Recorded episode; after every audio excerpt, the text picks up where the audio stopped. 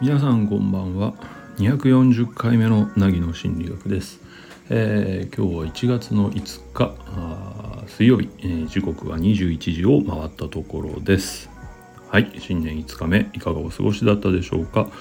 えー、僕はですね、えー、お正月のお休み最終日ですね、えー、明日から仕事ということで、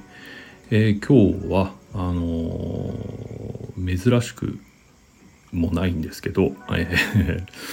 初詣に行ってきましたよ。はい。うん。ね。えっ、と、僕はですね、ある時からっていうか、まあ、最初に独立した場所が、千種区の、え、名古屋に住んでないと分かんないですけど、名古屋の千種区というところでですね、えー、っと、地下鉄名で言えば池下という駅の、まあ、近くで独立して、えー、やったんですよね。でそうすると近くにあの角王山まあ池下の次か次の駅になりますけど角王山というところがありましてね駅でいうと。でそこには日体寺というお寺があります。日本とタイのね、えー、合体。合体？ちょっとごめんなさいね。素人でね。とにかくえー、お寺があります。タイのね。でその日体寺ってあの宗教とかあの種類関係なく受け入れるという、え、非常に神様らしいお寺なんですよね。で名古屋だと、まあ、かなり大きいお寺だし都心にあるしということでですね、えー、まあ人気がある場所ですだと思います。うん、ただお寺ということであの名古屋で一番人気がある初詣の場所って多分熱田神宮だと思うんですね神社。うん、で日体寺はお寺なのでそこまで集まらないですよ多分。えー、正直その三が日に行ったことがないので分かんないんだけどうん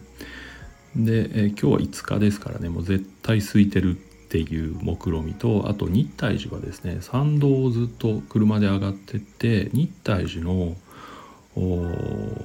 何て言うの？そのお寺の敷地内まで車で入っていけるんですよね。うん、で止めておいて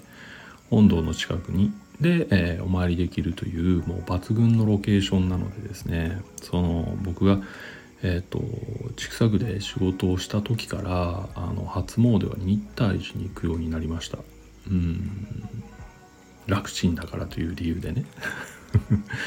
ただもう一つ理由があるとそれはですねあそこ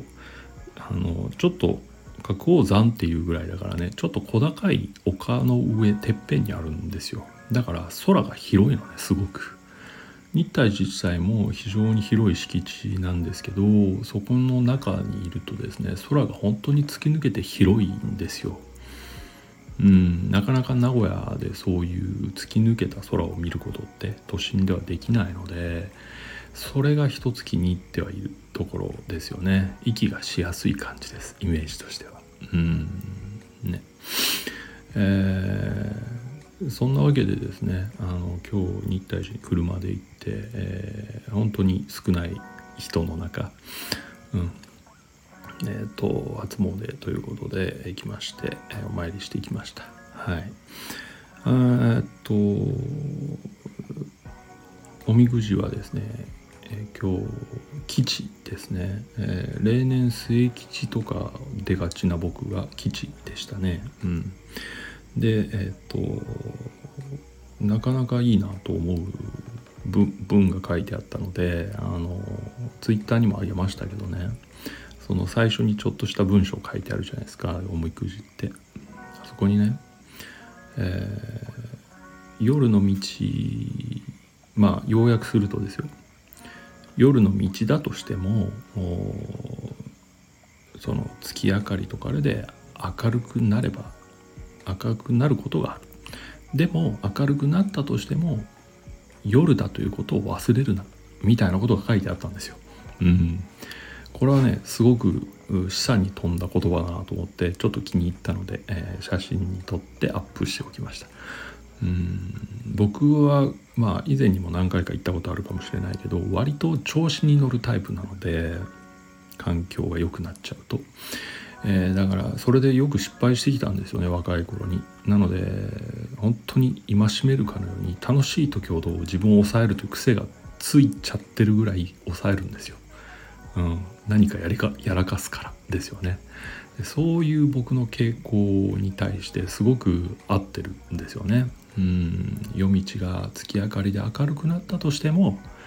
夜道だということを忘れるなよっていうのはね本当に、えー、今の自分にはちょうどいい言葉だなと思って、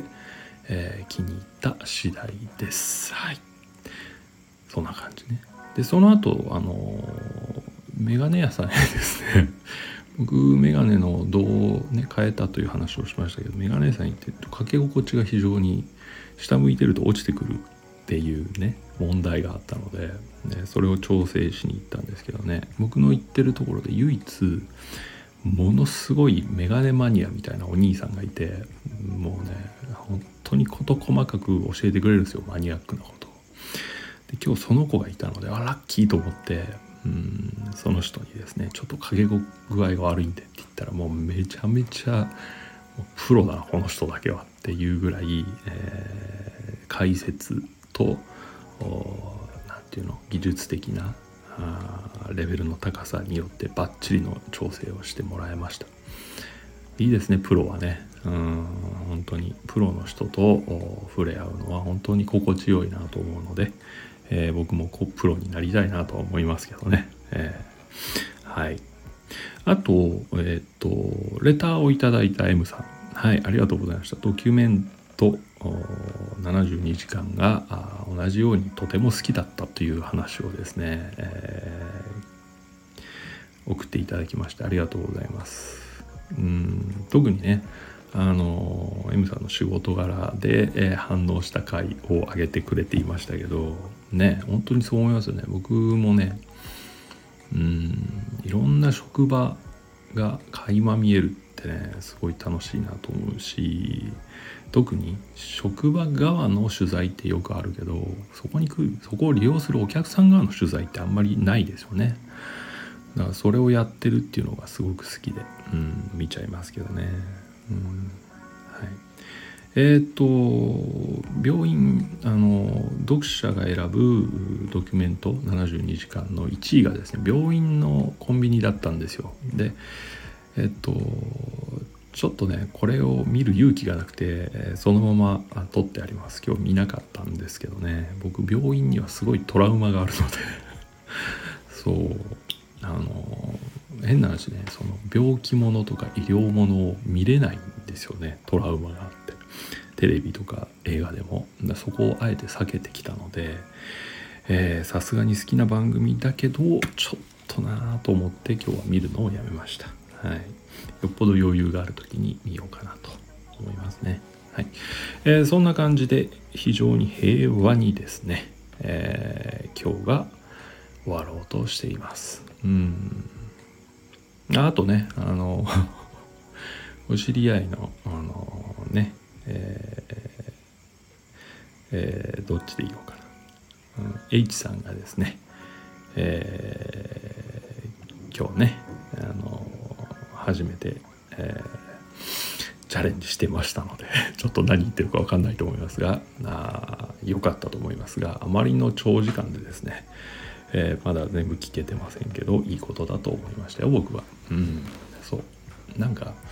なんていうの？うんと思考優位型の人、うん、考えちゃう。行動よりも考えるのが多いっていう人はねあの何かのターニングポイントが来るたびに行動するっていうのはいい刺激になるんですよね。うん。自分に向いてないことをやってみてその経験値から思考を深めるっていうね。これすごくいいことだと思うので、うん、僕はとても良い良いなと思って、ちょっとそんなことを考えました。はい。以上です、えー、今日もですね全然あの何の意味もある話もしてませんので、えーえー、申し訳ないというかここまで聞いてもらった人がもしいるならありがとうございます。はい、明日から仕事ですのでね、えー、ちょっと、えー、完全に元通りに戻るかなと思いますので一つよろしくお願いします。そして今日もすでにお仕事だった方お疲れ様でした。では、えー、おやすみなさい。